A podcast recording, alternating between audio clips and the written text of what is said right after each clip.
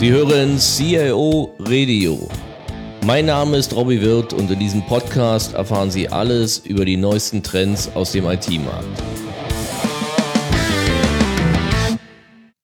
Ja, herzlich willkommen zum zweiten Teil der Episode 12 unseres CIO Radios mit dem Titel, mit, mit dem Titel Was ich ändern muss, damit ich als CIO wiedergeboren werden möchte. Ein Interview mit Rainer Jansen. Wenn Sie in diese Episode reinhören und noch nicht äh, den ersten Teil gehört haben, dann hören Sie sich den ersten Teil an, weil das Ganze im Zusammenhang ähm, steht und auch sicher sagen wir, die Erkenntnisse von Herrn Janssen über viele, viele Jahre CRO-Tätigkeit widerspiegelt. Wie gesagt, wenn Sie ihn gehört haben, dann schalten Sie sich ja bewusst ein und ja, freuen sich auf die nächsten Themen.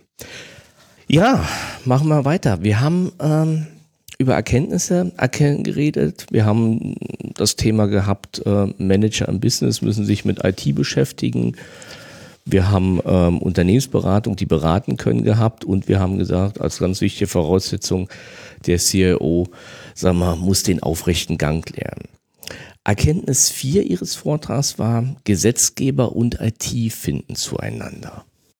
Ja, dies ist ein Thema, das mich viele andere Kollegen, insbesondere die, die für die IT internationaler Unternehmen verantwortlich sind, umtreibt. Denn es ist selbstverständlich, dass jedes Unternehmen die Datenschutz und anderen rechtlichen Bestimmungen, die in ihrem Lande gelten, äh, implementieren und äh, sich daran halten wollen. Aber die Schwierigkeit ist, je internationaler man wird, desto widersprüchlicher werden äh, die Gesetzgebung. Um ein Beispiel zu geben, in Deutschland muss ich in etwa nachweisen dem Betriebsrat gegenüber, dass ich alles vermeide, um dem Mitarbeiter und seinem Verhalten nachzuspionieren. In den USA ist die Rechtslage eher so, wenn dort eine Mitarbeiterin hinter einem Mitarbeiter an dessen Bildschirm vorbeikommt und darauf unanständige Inhalte beobachtet, kann sie das Unternehmen verklagen wegen sexueller Belästigung? Und das Unternehmen muss beweisen, dass es alles getan hat, um dem Mitarbeiter nachzuspionieren und zu verhindern, dass der solchen Inhalte sich ansieht.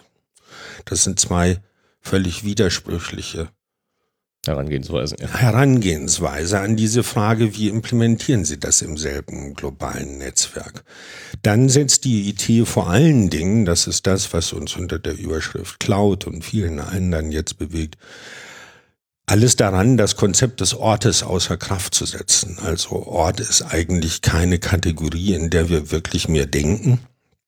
Wenn die Gesetzgebung weiter beharrlich am Konzept Ort, deutsche Rechtsprechung, deutsche Daten in Deutschland und europäische in Europa und so weiter festhält. Das führt zu kaum mehr auflösbaren Widersprüchen und zu stetig wachsenden Aufwendungen in den IT-Organisationen, weil wir all diese widersprüchlichen Regelungen zusammenhalten müssen. Dann bricht noch so ein Wettbewerb aus unter den Gesetzgebern zwischen Australien und Korea, Südkorea, muss man sagen, und äh, USA und EG, wer denn die noch ehrgeizigeren Datenschutzgesetze macht und äh, ähnliches und in regulierten Branchen wie der Versicherung äh, ist Industrie kommen dann noch Ansätze der Regulierungsbehörden dazu. Äh, das ist fast nicht mehr tragbar und erzeugt natürlich Aufwände, die ins Budget, IT-Budget, Projektbudget reingehen, die der Anwender aber überhaupt nicht mehr sieht. Der sieht nur, meine IT wird teurer, weil die unheimlich viele dieser Politiken irgendwie zusammenhalten. Darauf kommen dann noch Sabans-Oxley und äh, viele neue Compliance-Regeln und ähnliches. Und vieles dann noch mit dem Blick auf ein völlig falsches Risiko hin. Vielfach tun die Regierungen, auch die deutsche Gesetzgebung, so, als ob das Schlimmste, was passieren könnte, wäre, dass ein indischer IT-Mitarbeiter meines Sourcing-Partners auf deutsche Daten schaut. Das ist aber gar nicht so gefährlich. Ja, die gefährlichsten Mitarbeiter, weiß man in den meisten Unternehmen, sind die Leute, die einen Mitarbeiterausweis haben und in die Firmen reingehen. Also äh, Monsieur Caviel von der Société Générale, der vier Milliarden verzockt hat, war ein Mitarbeiter und äh, Greg Liesen, der die Beringsbank zerstört hat, ebenso. Und Adobo Montecafé von der UBS war auch ein interner Mitarbeiter und die ganzen Mitarbeiter, die die Schweizer Bankdaten CDs besorgt haben mit, ähm, wie heißt es, deutschen Steuersätzen, äh, Steuersündern, waren sicherlich auch alles interne Mitarbeiter. Das heißt, die ganzen Anstrengungen gehen völlig oft in die falsche Richtung und sie verkomplizieren es unendlich und äh, das kostet so viel Aufwand, den der Anwender nicht sieht und wo der sagt, das muss doch billig gehen. Da müssen wir doch mit einer Cloud-Lösung was billig machen. Und manches können sie mit der Cloud-Lösung auch billig machen. Bloß eigentlich dürfte das keiner. Ja, also ich weiß nicht, wie viel Unternehmen private Daten von Kunden auf einer CRM-Cloud-Lösung halten, wo sie nicht wissen, wo die Daten sind, wie sie gesichert sind und in welchem Land die sind und welche Regulierung die sind. Manche haben Glück, sie sind zu klein, dass der Gesetzgeber bei ihnen nicht so genau nachschaut. Das ist der Nachteil bei uns Großen. Aber wenn hier die Gesetzgebung global nicht langsam dahin kommt, wirklich zu einheitlichen Lösungen, einheitlichem Verständnis, dann wird das mit all dem, was wir uns so Schönes über Cloud-Lösungen und Internet ausdenkt, ganz, ganz schwierig. Ja. Ja, ich kann das bestehen. Ich bin gerade im Projekt, wo wir auch gerade einen großen Outsourcing-Vertrag mit einem großen ja, CRM-Cloud-Anbieter durchverhandelt haben. Und klar, es ist per se, die Erfahrung zeigt, einerseits ist das Thema Datenschutz ja in allen Unternehmen, sagen wir mal, ein Riesenthema momentan mit vielen Forderungen, sicher eben auch mit viel Unwissen, was eigentlich möglich ist. Und auf der anderen Seite, klar, der Cloud-Anbieter hat natürlich das Interesse, erstmal maximale Flexibilität, was das Thema Sourcing und wo er quasi die Applikation hostet, zu betreiben. Das heißt, es war einerseits schon sehr mühselig, so rein zu verhandeln, zu sagen, nee, wir wollen, dass unsere Daten in Deutschland liegen. Und dann gibt es immer noch trotzdem zwei Probleme, dass natürlich jeder Cloud-Anbieter, ob das eine Microsoft ist, eine Salesforce, wer auch immer, sagen wir, ein zentrales Repository für alle User hat und das liegt in den USA. Also mindestens, sag mal, Name, E-Mail, eventuell auch Telefonnummer, die sind schon mal alle in den USA. Das muss man einfach erstmal wissen. Das lässt sich auch nicht ändern, weil die natürlich eine gewisse Konsistenz herstellen wollen. Und, und klar, und dann kommt noch das dritte Thema, will ich selbst in dem Rechenzentrum da meine vertraulichen Daten oder speichere ich die? Aber es ist, glaube ich, ein Riesenthema, was eben sehr offen ist und auch die Diskussion zum Thema Privacy Shield aktuell zeigen ja, dass das auch maximal momentan eine Absichtserklärung ist. Es gibt ja auch kein, keine Einhaltung, sondern die Firmen sagen, wir halten uns daran. Ja, dabei geht es ja nicht darum, sozusagen die berechtigten Ansprüche auf privaten Datenschutz und ähnliches zu äh, leugnen oder abschreiten zu wollen und sagen, lasst uns gar nichts machen. Aber nur bitte setzt eure Kreativität nicht da rein, unbedingt was Verschiedenes vom Nachbarland zu haben, weil das ist das, was wir nicht managen können, dass es in jedem Ort anders aussehen muss. Ne? Ja, es ist halt, es ist halt nur, das, wie das immer ist mit der Einführung von IT-Systemen, das ist ja schon bei Prozessen auch so. In dem Moment, wenn ich ein neues IT-System oder irgendwas einführe, dann komme ich an allen Problemen, die da seit zehn Jahren am Wegesrand liegen, vorbei und muss sie halt lösen. Und dasselbe gilt halt auch vom Datenschutz. Der CIO ist letztendlich der Doofe, den alle angucken und sagen, ja, guck mal, hast du denn daran gedacht? Ja, kommen wir mal zur Erkenntnis 5. Wir lernen rechtzeitig zu handeln. Ja, das ist, ähm einer meiner Lieblinge. Wirklich. Weil die IT gibt sich immer so dem Mythos hin, dass ja alles so ganz unheimlich schnell, so ganz unheimlich explosiv und erdbebenhaft verändern kommt und ganz plötzlich ist die Welt verändert und alles ist nicht mehr so wie vorher. Und darauf kann man sich natürlich nicht einstellen. Auf Erdbeben kann man sich schwer einstellen. Aber wenn man genau hinguckt, ist das ja gar nicht so, sondern alles, worüber wir reden, äh, gibt's ja schon ziemlich lange. Und der, der einigermaßen im Geschäft drin ist, weiß auch, dass das kommt. Also solche Sachen wie Internet, das hat vor Jahrzehnten angefangen. Das ist nun nicht überraschend gekommen irgendwo. Das ist, dauert manchmal ein bisschen, bis ein paar Sachen zusammenfallen und dann sozusagen plötzlich kippt ein Zustand.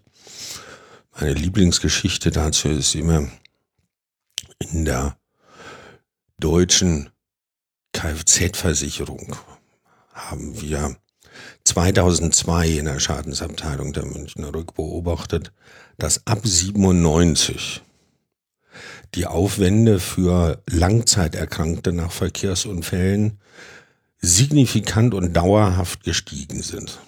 Jetzt fragt man sich, was ist 97 auf Deutschland Straßen passiert, dass es plötzlich so viel mehr Langzeiterkrankte gibt. Da ist kein Gurt gekommen, da ist kein ABS oder sonst irgendwas gekommen oder Airbag war alles vorher da. Nein, ab 97 war die Durchdringung der deutschen Bevölkerung mit Handys so groß, dass bei jedem Unfall sofort einer da war, der den Notruf angerufen hat. Und das hatte zur Folge, dass ab dann plötzlich unheimlich viele Menschen, die vorher mit einer einfachen Holzkiste für 1500 Euro zufrieden gewesen sind, 20 Jahre Rollstuhl und Reha haben. Weil sie, weil sie einfach eine Stunde vorher in die Notrettung kamen und deswegen überlebt haben. Hm. Und es war einfach nur sozusagen, dieser Zustand ist gekippt, plötzlich innerhalb von ganz kurzer Zeit ging der Boom los und jeder hatte ein Handy und dann war plötzlich die Welt anders. Und genauso ist es, wenn Sie zurückgehen auf die letzte IT-Blase, 97 bis 2001, die sogenannte Dotcom-Blase, als wir alles mit E-Business und E-Commerce und E-Tralala gemacht haben. Und ich selber habe dann nochmal einen Aufsatz geschrieben, dass ich ja nicht im äh, Internet einkaufe, sondern immer noch mit dem Katalog. Und als dann 2001 die Blase geplatzt ist, haben sich alle Versandhandel wieder hingesetzt und gesagt, jetzt ist endlich vorbei, machen wir das Normalgeschäft. Und alle Versandhandelsunternehmen, bis auf Otto, die die einzige gewesen sind, die kontinuierlich weiter in E-Commerce investiert haben, sind pleite gegangen. Das hat gedauert, bis das gekommen ist, bis sozusagen im Haus die Infrastruktur da war, dass sie ein WLAN hatten zu Hause, dass sie ein Tablet zu Hause, dass sie neben Fernsehen einen Katalog blättern konnten, dass die DSL-Flatrate so da war, dass sie alles machen konnten. Dann schien das so, als ob plötzlich was gekippt sei. Aber trotzdem, das ist 15 Jahre vorher angefangen und das ist gekommen eher wie ein Tsunami. Der ist ausgelöst, der läuft wenn er dann am Ufer ist, dann wird er plötzlich steil und heftig. Das heißt, viele Sachen haben wir gesehen. Ich weiß, dass ich 95 äh, durch IT-Bank-Konferenzen getourt bin mit einer Lösung, die wir damals in Heidelberg entwickelt hatten, eine vernetzte äh, Multimedia-Kiosk-Systeme für Banken, um erweiterte Dienstleistungen auf das Selbstbedienungsterminal zu legen, um personell dünnere Filialen einzusetzen und ähnliches und habe den Banken vorgerechnet, euer Filial ist viel zu dicht und ihr müsst das reduzieren und weniger. Das kann nicht sein, dass in jedem Dorf mehr Banken als Metzger, Bäcker und äh, Lebensmittelläden sind. Die Banken haben nichts getan. Erst nach der Bankenkrise vor zehn Jahren sind sie dann angefangen.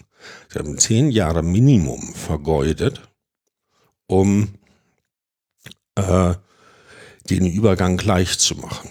Genauso an vielen IT-Projekten wissen viele Unternehmen sozusagen, wie jetzt schon vorher mal zitiert, Versicherungen und Banken, dass ihre Altsysteme marode sind. Sie tun aber erst dann was daran, wenn sie wirklich vorm Baum stehen, wenn es gar nicht mehr anders geht. Zum Teil natürlich muss man sagen, wegen unserer Incentive-Systeme, weil die Incentive-Systeme sagen, äh, lieber CEO, wenn du das in deiner Vertragslaufzeit vermeiden kannst, die alten Mainframe-Systeme abzugraden, mach das, weil du dann viel mehr Bonus kriegst, als wenn du dieses investiert. Hm? Wenn Sie, nehmen Sie ein Beispiel wie Cloud Computing, ist das neu? Ich war dabei, als wir 95 in IBM den Begriff erfunden haben, Network Computing. Das haben wir damals erfunden, weil IBM gerade fast pleite gegangen war, weil sie im kleinen Server-Computing alles vergeigt hatte, was man vergeigen konnte. Und jetzt einfach eine neue Story brauchte. Und deswegen haben wir gesagt, kleinen Server ist auch schon wieder tot, Network Computing. Das hieß zwischendurch Application Service Provisioning und Utility Computing und Business on Demand und jetzt heißt es seit einiger Zeit Cloud Computing. Und wie überraschend ist es, nach 20 Jahren kann man auch langsam was damit anfangen. Aber es ist doch nicht überraschend gekommen und wenn man sich da etwas systematischer und rechtzeitiger einstellt, geht das mit viel mehr Gelassenheit, viel schonender für die Mitarbeiter und Menschen in der Organisation. Und äh, das ist für mich eben teilweise fatal, dass wir hier nicht besser werden, sondern im Grunde genommen sind wir bei vielen Sachen immer noch so, sage ich immer, wie der Mann, der aus dem 60. Stock im Hochhaus springt und als er am 30. vorbeikommt, sagt, ich weiß nicht, was ihr wollt, es geht doch eigentlich ganz gut. Ne? Ja, aber es bringt uns ja eigentlich wieder zu dem, zu dem aufrechten Gang zurück. Das ist ja einfach das, das Kreuz zu haben, diese Themen, die ja sichtbar sind, auch einfach durchzusetzen. Die gehören ja beide eigentlich, glaube ich, zusammen. Ja, ich meine, das ist, dieses ist nur eine Forderung an IT, aber genauso auch an Geschäftsleute. Und Geschäftsleute, sag ich mal, die hohe Kunst des Management ist es, Dinge, die wehtun, so früh wie möglich zu machen, weil sie dann am wenigsten wehtun. Ja, weil ich dann auch noch die Mittel habe, das vernünftig im Umgang zu machen. Ich weiß beispielsweise vielleicht, dass ich irgendwo in Richtung äh, Offshoring oder ähnliches werde gehen müssen und mich dahin bewegen muss, weil wir alle in Deutschland äh, als Folge der demografischen Entwicklung und weil immer weniger Leute die MINT-Fächer studieren, in 10, 20 Leuten gar nicht die ITler kriegen werden, die wir alle brauchen. Wenn wir also bis dahin nicht die Fähigkeit entwickelt haben, mit Indien zusammenzuarbeiten, dann stehen wir schlecht da. Also fange ich das doch lieber an, heute zu lernen, wie das geht, weil das einige Zeit braucht. Das ist gar nicht so einfach. Wenn Sie ein rein deutsches Unternehmen sind, also als ich angefangen bin in, München, war Deutsch die erste Fremdsprache. Ne? als das war wirklich ein Schwabinger IT-Laden eher als ein deutscher. Und das musste man langsam zu einer globalen Einheit entwickeln, in der das selbstverständlich ist, Englisch zu sprechen. Als einfache Voraussetzung überhaupt. Aber wenn Sie rechtzeitig anfangen, dann geht das. Wenn Sie erst dann anfangen, wenn Sie alle diese aufgesparten Dinge äh, das Fett an den verschiedenen Ecken zusammenzählen, dann wird das eine sehr schmerzhafte Operation ja, werden. Ja, das ist ja meistens, ja. Ja, Erkenntnis 6. Wir lernen aus der Geschichte. Ja, hängt ein bisschen mit dem letztgesagten zusammen. Äh, ich habe so oft gesehen, dass wir Dinge nochmal machen, entweder die gleichen Fehler nochmal machen oder Dinge entwickeln, wo wir sagen, hm, das könnten wir auch vorher sehen, äh, dass da bestimmte Dinge fehlen. Nehmen wir so, so etwas an als von Digital Equipment Deck, wie dann hieß in der Abkürzung, die ersten Abteilungsrechner hochkommen. Da haben dann die Fachabteilung direkt sich diese Abteilungsrechnung gekauft, weil sie äh, fanden, dass sie von der zentralen IT, die ja immer langsam ist, behindert wurde und dass das so kompliziert und bürokratisch und jetzt konnten sie sich selber was kaufen und programmieren. Nach ein paar Jahren haben sie gesehen, dass sie das Chaos nicht mehr Herr werden und haben die zentrale IT-Abteilung, ihr müsst das jetzt mal unternehmen und für Backup sorgen und für Sicherung und integrieren und so weiter. Da hatte man das ja gelernt, dass man das nicht macht. Dann kam der PC.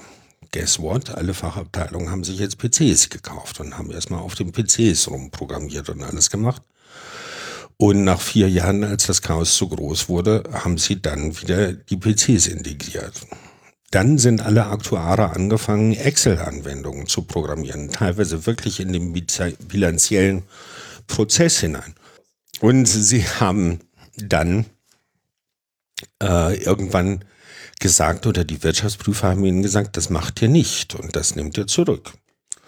Und jetzt kaufen sich plötzlich alle Leute Lösungen wie Dropbox oder sonst irgendwas außerhalb jeder Einkaufsrichtlinie in der Cloud und machen dasselbe wieder. Hat man irgendwie mal gelernt, dass man irgendwas nicht machen sollte und dass das immer gleich ausgeht? Nein. Wenn wir sagen Projekte, hatten wir vorhin auch schon mal gestreift, ich soll die guten Leute schicken. Wie oft haben wir Projekte vor den Baum gefahren, weil wir die falschen Leute geschickt haben? Warum müssen wir das immer wieder machen? Warum müssen wir immer wieder Softwareintegrationen, also meinetwegen SAP-Einführung, sind ja immer ganz teuer und ganz schwierig. Warum sind sie so teuer? Weil wir immer eine Eigenentwicklung draus machen. Warum müssen wir das immer wieder machen? Warum kann man das nicht wie ein Kind, Entschuldigung, wie ein Kind, das legt seine Hand einmal geordnet auf dem heißen Herd und dann verbrennt sich das die Finger und dann ist ein Leben lang gut. Ja? Dann weiß, dass das tut.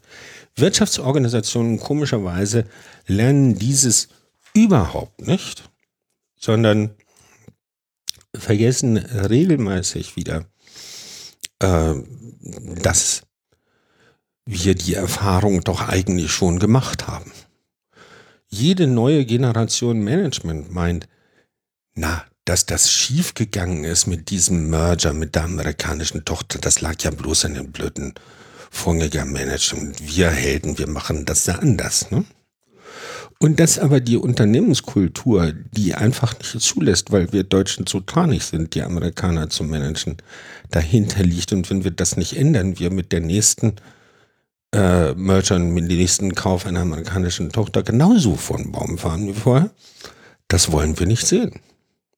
Ja? Und sonst könnten sie sich doch gar nicht erklären, dass in der Welt zu Themen, wie mache ich einen Merger, wie mache ich ein SAP-Projekt, dass da immer wieder beraten wird. Ne? Also das ist wie Flughäfen bauen. Sollte man auch ja, irgendwann. Können wir ja in Berlin vor ein Buch drüber schreiben. Ja. Sollte man irgendwann gelernt haben. Und einfach sozusagen jemanden fragen, wie mache ich das? Und dann einfach so tun und nicht meinen, ich kann die Lehren der Vergangenheit einfach beiseite schieben. Und äh, ich glaube, wenn man dieses eben in deiner Wiederholung sieht und wenn man da zu lange dabei ist und sich erinnert, ich sag's immer in dem Bild, oft bin ich mir vorgekommen, wie in so einem japanischen Sushi-Restaurant, wo sie so eine Rollband vorbei, haben, wo die vor, ne? und wo dann immer wieder eins vorbeikommt und sie sagen, dich wollte ich bei der letzten Runde auch schon nicht. Ne? Aber das kommt trotzig wieder vorbei beim nächsten Mal, die äh, Seegurke. Und das, das muss nicht sein. Und wenn wir an der Stelle als Unternehmen, als Management-Teams lernen würden, wenn wir lernen würden, auch in IT-Projektorganisationen die Erfahrung der Alten sozusagen zu achten, ja, zu verstehen. Ich sage von mir manchmal, ich kann nicht mehr die Programmiersprachen, in denen die Leute programmieren heute oder entwickeln. Was ich kann, ich rieche den Angstschweiß des Programmierers im Projekt.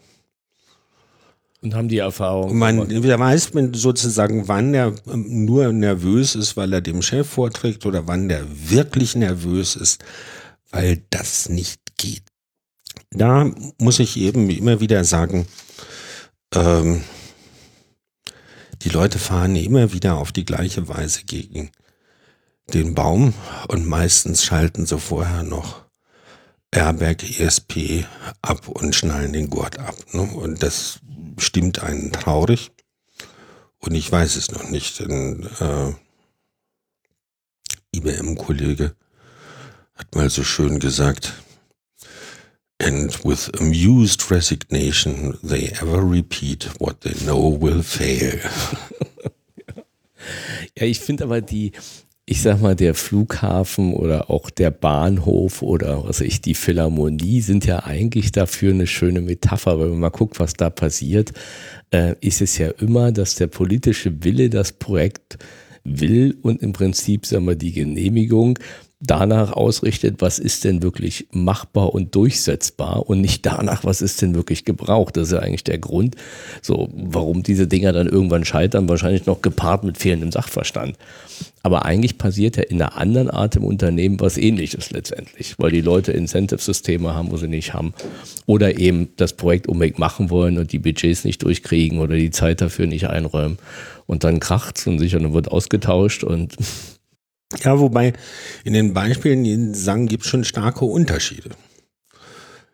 Die Elbphilharmonie ist ein Gebäude und ein Konstrukt, das in seiner Art einzig ist in der Welt. Ja. Das ist so noch nie gebaut worden und wird nie wieder so gebaut. Dass es dort Überraschungen gibt oder Scope-Änderungen oder ähnliches, das kann man verstehen. Trotzdem bin ich überzeugt, die Hamburger werden in 10, 20 Jahren den Preis vollkommen vergessen haben und das. Gebäude lieben, so wie die äh, Einwohner von Sydney ihre Oper auch lieben, denn bei der ist genau das Gleiche passiert. Ja, ja. Der Berliner Flughafen ist ganz was anderes, weil das ein wirklich triviales Gebäude ist mit einer wohlbekannten Anwendung wenn man da einen richtigen Generalunternehmer genommen hätte und nicht gemeint hätte, das können wir ja, äh, wir Dorfprofis alles selber, dann wäre das schon gegangen. Na, wir, ne? waren, wir waren ja billige, uns billig kennen das ja relativ gut. Nein, das war ja, die Angebote waren ja da für 5 Milliarden, hieß ja viel zu teuer, können wir als Stadt ja. selber. So. Und da fing halt das Dilemma an und sicher der zweite Fall ist eben, dass das auch eine reine Parallelorganisation, also ein Thema IT, die IT war in das Projekt nur sehr rudimentär in der Phase 1, hat sich mittlerweile geändert, eingebunden. Aber gut, ich glaube, da könnte man das schweifen jetzt ein bisschen ab, wenn man es da festmacht. Ja. diskutieren wir eine Stunde. Kommen wir mal zur Erkenntnis 7. Ähm, IT lernen selber mit IT-Innovationen umzugehen. Ja, also IT-Industrie hat ja so das Selbstbild, dass sie der Erfinder der Innovation, der Treiber der Innovation sind und dass sie da an der vordersten Spitze überhaupt stehen. Und wenn man genauer hinguckt, äh, ist die Zahl der IT-Unternehmen, die nach der ersten Erfindung, die das Unternehmen begründet haben, noch was erfunden haben, ziemlich klein. Ja, die IBM hat einen Großrechner erfunden, danach aber eigentlich nicht viel. Manche Sachen hat sie erfunden, aber nicht selber wie Unix und äh, andere Sachen, aber nicht selber mit zum Produkt gemacht. Ähm, die Digital, eben schon angesprochen, Deck, hat einen Abteilungsrechner erfunden. Ken Olsen, der Gründer, hat dann mal gesagt, äh, ich kann überhaupt nicht mir vorstellen, weshalb jemand privaten Computer haben sollte. Hat er dann auch nicht gebaut und Deck ist auch pleite. Und Nixdorf, ein deutsches Unternehmen, war entscheidend bei mittelständischer Industrie, ist pleite. Compaq, der Erfinder des wirklichen Laptop, ist pleite. Äh, Nokia, das dominierende Smartphone-Unternehmen, äh, ist pleite. Siemens mal Erfindung von Erfinder von Telekommunikation und Telefonie und allem anderen hat sich vollständig von seiner Informations- und Kommunikationsindustrie verabschiedet und sie zugrunde gerichtet. Und die berühmten Apples haben erst dann, als sie fast pleite war, den alten Steve Jobs wieder zurückgeholt und der hat in der Zwischenzeit, weil er hatte ja schon mal versucht, ein iPhone zu definieren in seiner Firma Next und das ist nicht gelungen. Und dann war er unter anderem bei Pixar in der Medienindustrie. Und das Geniale an iPod und iPhone war nicht die Hardware, die hätte schon jeder hingekriegt, sondern das Monopolkonstrukt iTunes und App Store. Das hat er in der Medienindustrie gelernt und mitgebracht. Und das ist die Cash-Cow, die die Leute bei den Produkten gehalten hat am Ende des Tages und wo sie das Geld verdienen. Und SAP, vielleicht kriegt SAP mit HANA jetzt die Kurve und kriegt nochmal was, was Neues zustande dazwischendurch mit Mittelstand und Enterprise, SOA und ähnliches hat nie irgendwas geklappt. Oracle hat nach der relationalen Datenbanken auch nichts mehr erfunden, hat viel gekauft, aber auch nie besonders erfolgreich. Das heißt also, irgendwo kommen die alle nicht so richtig damit zurück. Das ist vielfach bekannt in dem berühmten Buch Christen sind Innovators Dilemma äh, auch aufgeschrieben, woran vieles liegt, dass eben sozusagen, wenn ich etwas gut mache, äh, dann habe ich eine Neigung dabei zu bleiben äh, und meine Ressourcen da reinzustecken und nicht in das Neue. Es ist schwierig, aber man sollte mindestens mal zur Kenntnis nehmen, dass zwar IT als Technik sich innovativ weiterentwickelt, dass die IT-Unternehmen selber im Innovations- und Management nicht besonders gut sind. Und selbst Google fängt schon an, das können Sie jetzt sehen an der neuen Konzernstruktur, Google, Google selbst wirklich klar als Cash Cow zu produzieren und die Innovation außerhalb als Venture Capitalist zu treiben, weil sie gesehen haben, in Google kriegen sie das auch nicht hin der einzige in der ganzen Industrie, muss ich sagen, den ich wirklich bewundere, der eine kontinuierliche Veränderung seines Geschäftsmodells, seiner Infrastruktur und alles Mögliche hinkriegt, ist Jeff Bezos bei Amazon.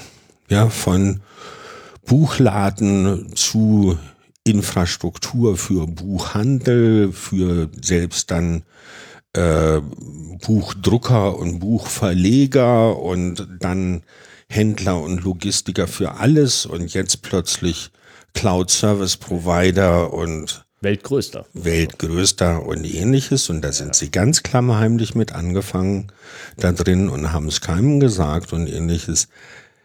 Das ist die einzige wirkliche Innovationsmaschine, die ich sehe. Die anderen nicht. Und das ist für uns als CIOs natürlich oft schwierig, weil wir leben immer von sozusagen den großen der letzten Generation, weil wir die Microsoft-Software und die SAP-Software und die Oracle-Software haben und daran leiden, dass diese mit der Innovation nicht mitkommen. Ja, denn bis SAP internetfähig wurde und mobil wurde und ähnliches, das hat auch ein bisschen gedauert und Microsoft hat jetzt vielleicht unter Nadala die Kurve nochmal gekriegt.